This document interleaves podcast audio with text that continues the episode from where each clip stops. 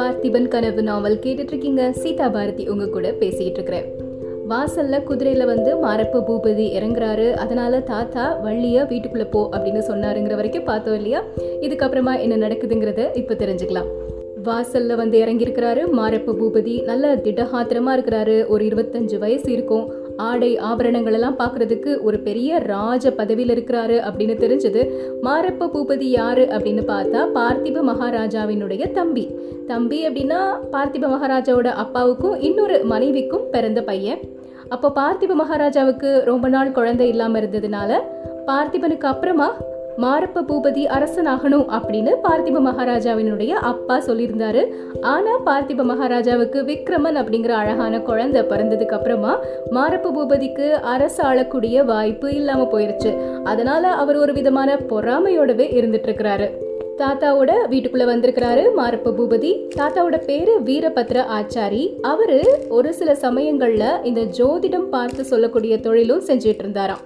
அதனால ஜாதகம் எப்படி இருக்குது, கட்டங்கள்லாம் எப்படி இருக்குது, அடுத்து என்ன நடக்க போகுது அப்படிங்கறத தெரிஞ்சுக்கிறதுக்காக இப்ப மாரப்ப பூபதி தாத்தாவை பாக்குறதுக்காக வந்திருக்கிறாரு.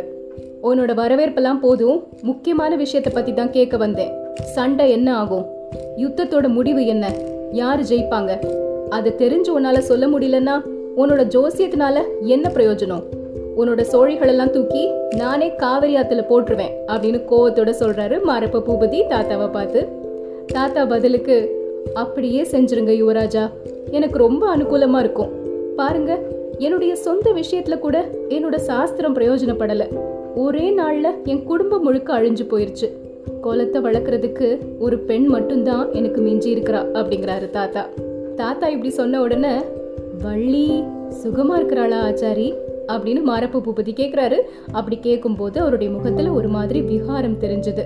ஏதோ இருக்கிறா அப்படின்னு தாத்தா சொல்றாரு. ஆமா, பொன்னன் சண்டைக்கு போயிட்டான்னா வள்ளி என்ன செய்வா அப்படின்னு கேக்குறாரு மாரப்ப பூபதி. அதுக்கு என்ன யுவராஜா, வள்ளிய காப்பாத்த கடவுள் இருக்கிறாரு, இந்த கிழவனும் இருக்கிறேன் அப்படின்னு அழுத்தி சொல்றாரு தாத்தா. ஆமா ஆமா, நீ இருக்கும்போது அவளுக்கு என்ன வந்தது? சரி இருக்கட்டும், சண்டையுடைய முடிவு என்ன ஆகும் அதை பத்தி சொல்லு. வந்ததை விட்டுட்டு வேற என்னமோ பேசிக்கிட்டு இருக்கிறேன் அப்படிங்கிறாரு மாரப்ப பூபதி. தாத்தா சொல்றாரு, கிரகங்களின் சேர்க்கை ரொம்ப பயங்கரமான முடிவை காட்டுது. சண்டையில ஒரு பக்கத்து சேனை அடியோட அழிஞ்சு போகும். யுத்த களத்துக்கு போனவங்கள ஒருத்தர் கூட திரும்பி வர மாட்டாங்க. ஆனா எந்த பக்கத்து சேனை அழிஞ்சு போகும் அப்படிங்கிறது எனக்கு தெரியாது அப்படிங்கிறாரு மாரப்ப பூபதி சிரிச்சுக்கிட்டே. அது எனக்கு தெரியும், எந்த பக்கத்து சேனை அழியும்னு நீ சொல்லவும் வேண்டாம், உன் சோழியும் அதுக்கு தேவையில்லை. திரும்பி வராம நிர்மூலமாக போறது சோழ சைன்யம்தான். அந்த பெரிய புண்ணியத்தை தான் உங்க பார்த்திப சோழ மகாராஜா கட்டிக்க போறாரு. தாத்தா இதை கேட்ட உடனே, யுவராஜா நீங்களே இப்படி சொல்லலாமா? நமக்குள்ள எவ்வளவு மனஸ்தாபங்கள் இருந்தாலும் பகைவனுக்கு முன்னாடி நம்ம ராஜாவை விட்டு கொடுக்கலாமா அப்படிங்கிறாரு மாரப்ப பூபதி. அதுக்கு பதிலா, யார் பகைவன்? பல்லவ சக்கரவர்த்தியா நமக்கு பகைவன்? இல்லவே இல்லை. சோழ நாட்டுக்கு இப்ப பெரிய பகைவன் பார்த்திபன் தான். இவனுக்கு கையில வாள் கூட எடுக்க தெரியாது, வேல் வீச தெரியாது. இப்படிப்பட்ட வீராதி வீர பல்லவ சைன்யத்தோட போர் செய்ய போறானா? பல்லவ சைன்யம்னா லேசா சமுத்திரத்துல இருக்கக்கூடிய மணலை கூட எண்ணிரலாம். பல்லவ சைன்யத்துல இருக்கிற வீரர்களை எண்ணவே முடியாது. காவேரியிலிருந்து கோதாவரி வரைக்கும் பறந்து கிடக்கக்கூடிய பல்லவ சாம்ராஜ்யம் எங்க? ஒரு கை அகலம் இருக்கக்கூடிய சோழ நாடு எங்க? நரசிம்ம சக்கரவர்த்தி தான் லேசுப்பட்டவனா? புலிகேசிய போர்க்களத்துல வென்று வாதாபியை தீ வச்சு கொளுத்திட்டு வந்தவர். அவரோட நாம சண்டை போட முடியுமா? யானைக்கு முன்னாடி கொசு அப்படின்னு ஒரு மாதிரி கோவத்தோட மாரப்ப பூபதி பேசுறாரு. அதை கேட்ட உடனே நம்ம தாத்தா, யுவராஜா இதெல்லாம் எதுக்கு ஏங்கிட்ட சொல்றீங்க? மகாராஜா கிட்ட சொல்ல வேண்டியது தானே அப்படிங்கிறாரு. மகாராஜா கிட்ட சொல்லலைன்னு நான் நினைக்கிறேன் கிழவா. சொன்னதோட பலன் தான் மகாராஜா என்ன சேனாதிபதி பதவியிலிருந்து தூக்கிட்டு சேனாதிபதி பதவியையும் அவரே ஏத்துக்கிட்டாரு. சைன்யத்தை அவரே வழி நடத்திட்டு யுத்தத்துக்கு போக போறாராம். தாராளமா போட்டோம், இந்த சேனாதிபதி பதவி இல்லைன்னு இப்ப யார் அழுதாங்க அப்படிங்கிறாரு. சரி அது இருக்கட்டும், சண்டையுடைய முடிவை பத்தி என்ன சொன்ன, அதை இன்னொருத்தர் விவரமா சொல்லு அப்படின்னு கேக்குறாரு. ஆமா யுவராஜா, ஒரு கட்சியை சேர்ந்தவர்கள் எல்லாரும் யுத்த களத்துல அழிஞ்சு போவாங்க. ஒருத்தர் கூட உயிரோட திரும்பி வர மாட்டாங்க அப்படிங்கிறாரு தாத்தா. உயிரோட திரும்பி வர மாட்டாங்களா? அப்போ உயிர் இல்லாம திரும்பி வருவாங்களா அப்படின்னு உரக்க சிரிக்கிறாரு.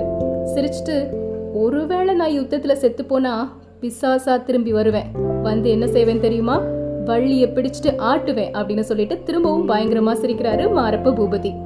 சமையலறையில இருந்து இதை கேட்டுட்டு இருந்த வள்ளி தன்னோட ரெண்டு கையையும் அப்படி நெரிச்சுக்கிட்டு, நீ அப்படி பண்ணனா உன் கழுத்தை இப்படி நெரிச்சு கொல்லுவேன் அப்படின்னு முணுமுணுக்குறாங்க.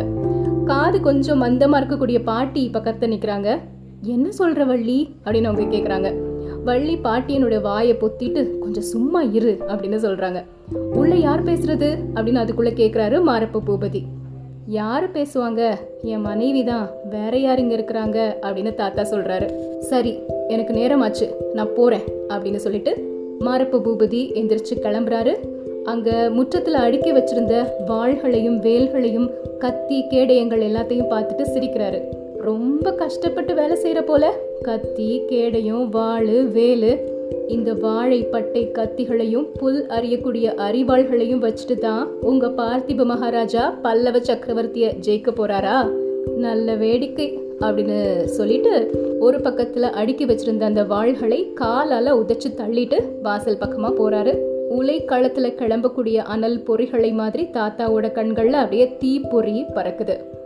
வீட்டு வாசல்ல இருந்து அந்த குதிரை கிளம்பி போன சத்தம் கேட்டதுக்கு அப்புறமா வள்ளி சமையலறையிலிருந்து உள்ள வராங்க. மாரப்ப பூபதி உதைச்சு தள்ளிட்டு போனார் இல்லையா, அந்த கத்திகள்ல ஒரு கத்திய கையில எடுத்துட்டு, தாத்தா இந்த கத்தி கேடையெல்லாம் நீ செஞ்சு என்ன பிரயோஜனம், நம்ம மகாராஜாவை பத்தி அவ்வளவு கேவலமா பேசினவன சும்மா தானே விட்டுருக்குற அப்படின்னு ஆத்திரத்தோட கேக்குறாங்க. தாத்தா வள்ளிய பார்த்து, வள்ளி உனக்கே இவ்வளவு கோவம், நீ சொன்னது தானே நம்ம பழைய சேனாதிபதியும் சொன்னாரு, சண்டை வேண்டான்னு அப்படின்னு சொல்றாரு தாத்தா. சேச்சே நான் சண்டை வேண்டான்னு நான் சொன்னேன் தாத்தா, சண்டை எதுக்காகன்னு தெரியலன்னு தானே கேட்டேன் அப்படின்னு வள்ளி சொல்றாங்க. ஆமா வள்ளி, நான் அதை சொல்ல ஆரம்பிச்ச சமயத்துல தான் இந்த பாவி வந்துட்டான். வாதாபி சக்கரவர்த்தி புலிகேசி தென் தேசத்துக்கு மேல படையெடுத்து வந்து நிறைய அட்டூழியங்கள்லாம் செஞ்சாரு அப்படின்னு சொன்னேன் இல்லையா, அதுக்கு பழி வாங்குறதுக்காக நரசிம்ம சக்கரவர்த்தி ரொம்ப நாளா முயற்சி செஞ்சுட்டே இருந்தாரு. கடைசியில ஆறு வருஷத்துக்கு முன்னாடி வாதாபி மேல படையெடுத்து போனாரு.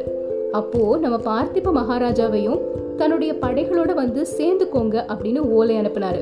அதுக்கு பார்த்திப மகாராஜா, நான் அப்படியே செய்யறேன், ஆனா அதுக்கு பதிலா உறையூர்ல இருந்து கப்பம் வாங்குறத நிறுத்திடணும், சோழ நாட்டின் புலிக்கொடிக்கு சம மரியாதை கொடுக்கணும் அப்படின்னு செய்தி அனுப்புனாரு. அந்த நரசிம்ம சக்கரவர்த்தி இந்த செய்தியை கவனிக்கவே இல்லை, மறு ஓலை கூட அனுப்பாம படையை கிளப்பிட்டு போயிட்டாரு. அன்னையில இருந்து பார்த்திப மகாராஜாவும் காஞ்சிக்கு கப்பம் அனுப்புறத நிறுத்திட்டாரு. அதனாலதான் இப்ப யுத்தம் வந்திருக்குது வள்ளி, நீயே சொல்லு, பார்த்திப மகாராஜா முன்வைத்த காலை பின் வைத்து சக்கரவர்த்தி கிட்ட சரணாகதி அடையலாமா, அந்த அவமானத்தை சகிச்சுக்கிட்டு இந்த சோழ தேசத்து மக்கள் எப்படி உயிரை வச்சுட்டு இருக்க முடியும் அப்படின்னு கேட்குறாரு. தாத்தா நியாய அநியாயம்லாம் எனக்கு தெரியாது, ஆனால் பார்த்திப மகாராஜா என்ன செய்கிறாரோ அதுதான் சரி. அவருக்கு விரோதமாய் பேசுகிறவங்க எல்லாருமே பொல்லாத பாவிகள், அவங்க நரகத்துக்கு தான் போவாங்க. இந்த மாரப்ப பூபதியை நீ சும்மா விட்டுட்டியே, அதுதான் எனக்கு கோபமாக வருது தாத்தா. நம்ம மகாராஜா எவ்வளோ நல்லவர் தெரியுமா அப்படிங்கிறாங்க வள்ளி. ஆமா வள்ளி, நமது மகாராஜா ரொம்ப நல்லவர் தான், அதனால தான் இந்த மாரப்பனுக்கு இவ்வளோ இடம் கொடுத்து தலையில தூக்கி வச்சு கூத்தாடிட்டு இருந்தாரு. இந்த மாரப்ப பூபதி நம்ம மகாராஜாவோட சொந்த சகோதரன் கூட கிடையாது. பழைய மகாராஜா ஐம்பது வயதுக்கு மேல சபலம் தட்டி யாரோ ஒரு பொண்ணை கல்யாணம் பண்ணிக்கிட்டாரு. ஊர்ல யாருக்குமே அந்த கல்யாணம் பிடிக்கல. அந்த பொண்ணோட பிள்ளை தான் இந்த மாரப்பன். பழைய மகாராஜா செத்து போகும்போது பார்த்திப மகாராஜாக்கு பிள்ளை இல்லைன்னா இவனுக்கு பட்டத்தை கொடுக்கணும்னு சொல்லிட்டு போனாரு. விக்ரம இளவரசர் பிறக்கிற வரைக்கும் இவன் தான் யுவராஜாவா இருந்தான். பார்த்திப மகாராஜா இவன்கிட்ட எவ்வளவோ அன்பு காட்டி கௌரவம் அளிச்சு சேனாதிபதி பதவியும் கொடுத்திருந்தாரு. ஆனா இவனுக்கு கொஞ்சம் கூட நன்றியே இல்லை. அவனோட குலத்தின் குணம் எங்க போகும் அப்படின்னு ஒரு வெறுப்போட சொல்றாரு. சரி தாத்தா, இவன் தான் இவ்வளவு மோசமானவனா இருக்கிறான்ல, இவன் கூட உனக்கு எதுக்கு சகவாசம், இவனுக்கு எதுக்கு நீ ஜோசியம் சொல்ற அப்படின்னு கேக்குறாங்க வள்ளி. ஒரு காலத்துல இந்த மாரப்ப பூபதி உன்னை அவனுக்கு தான் கல்யாணம் பண்ணி கொடுக்கணும் அப்படின்னு கேட்டுட்டே இருந்தான். அவனோட ஆட்களை அழைச்சிட்டு வந்து உன்னை தூக்கிட்டு போறதுக்காக இருந்தான். அந்த விஷயம் எனக்கு தெரிஞ்சு போயிருச்சு. நீயும் உன்னுடைய அண்ணன்களும் அப்போ வீட்டுல இருந்தா கண்டிப்பா ஏதாவது பிரச்சனையாகும்னு நினைச்சுதான் அன்னைக்கு உங்க எல்லாரையும் நான் கல்யாணத்துக்கு அனுப்பி வச்சேன். ஆனா யமன் நடு ஆற்றுல சூறாவளி காத்தா வந்தான். உங்க அண்ணன்கள் எல்லாரும் செத்து போனாங்க, நீ மட்டும்தான் எனக்கு திரும்ப கிடைச்ச. நீங்க எல்லாரும் படகேறி போனதுக்கு அப்புறம் நான் எதிர்பார்த்த மாதிரியே இவனும் தன்னோட ஆட்களோட இங்க வந்தான். வீட்டுல நீ இல்லன்னு தெரிஞ்ச உடனே பயங்கரமா கோவப்பட்டான். அவனை சமாதானப்படுத்துறதுக்காகத்தான் என்னுடைய ஜோதிட சாஸ்திரத்தை நான் உபயோகப்படுத்தினேன். நீ பெரிய சக்கரவர்த்தியினுடைய மருமகனாக போற, அப்பா இந்த அற்ப ஆசையெல்லாம் விட்டுரு, வள்ளி மேல ஆசைப்படாத அப்படின்னு சொன்னேன். அதுல இருந்து இவன் என்னென்னமோ ஆகாச கோட்டைகள்லாம் கட்ட ஆரம்பிச்சான். ஜோசியம் கேட்கறதுக்காக அடிக்கடி வந்து என் பிராணனையும் வாங்கிக்கிட்டு இருக்கிறான் அப்படிங்கிறாரு தாத்தா. பொன்னன் மட்டும் யுத்தத்துக்கு போயிட்டா நான் என்ன செய்வேன்? நீ தான் என்னை காப்பாற்றணும் அப்படின்னு சொல்லி தாத்தாவோட கையை வள்ளி கெட்டியா பிடிச்சுக்கிறாங்க. வள்ளியுடைய உடம்பு அப்படியே மெதுவா நடுங்க ஆரம்பிக்குது. தாத்தா வள்ளிய பார்த்து, பைத்தியமே, ஏன் இப்படி நடுங்குற? பொன்னன் சண்டைக்கெல்லாம் போகமாட்டான், அவனை மகாராஜா கூட்டிட்டு போகவே மாட்டாரு. இப்படி அவங்க பேசிட்டு இருக்கும் போது வாசல்ல முரசு அடிக்கக்கூடிய ஓசை கேட்டது. யுத்தம் வரப்போகுது, வெற்றி வேல் வீரவேல் அப்படின்னு அந்த முரசு ஒலிக்கிற சத்தம் நல்ல தெளிவா கேக்குது. தாத்தாவும் வள்ளியும் வீட்டுல இப்படி எல்லாம் பேசிட்டு இருந்த சமயத்துல நம்ம பொன்னன் எங்க இருக்கிறாருன்னு பாத்தீங்கன்னா உறையூர் ராஜ வீதிகளின் வழியா போயிட்டு இருந்தாரு. இந்த காலத்துல திருச்சி அப்படிங்கிறது பெரிய நகரமா இருக்குது, உறையூர் ஒரு சின்ன ஊரா இருக்குது இல்லையா? ஆனா அந்த நாட்கள்ல எப்படி இருந்ததுன்னா உறையூர் தான் தலைநகரம், திருச்சிராப்பள்ளி ஒரு சின்ன ஊரா இருந்துச்சு. ரெண்டு ஊர்களுக்கும் இடையில இடைவெளியே இல்லாம கடை வீதிகளும் நிறைய தொழில் செய்யக்கூடிய மக்களும் வாழ்ந்த தெருக்களும் இருந்துச்சு. அப்படி இருந்த அந்த திருச்சிராப்பள்ளி ஊர்ல சிராப்பள்ளி மலையிலிருந்து மகாராஜா இறங்கி வந்துகிட்டே இருக்கிறாரு. பொன்னன் எப்படியாவது ராஜாவை பார்க்கணும் அப்படிங்கிறதுக்காக உறையூர் ராஜ வீதிகள்ல நடந்து போயிட்டே இருக்கிறாரு. இன்னைக்கு கண்டிப்பா ராஜாவை சந்திச்சிடணும் அப்படின்னு சொல்லிட்டு விரைவா நடந்து போயிட்டே இருக்கிறாரு பொன்னன். பொன்னன் போய் ராஜாவை சந்திக்கிறாரா? இதுக்கப்புறமா என்ன நடக்குதுங்கிறத நாளைக்கு தெரிஞ்சுக்கலாம்.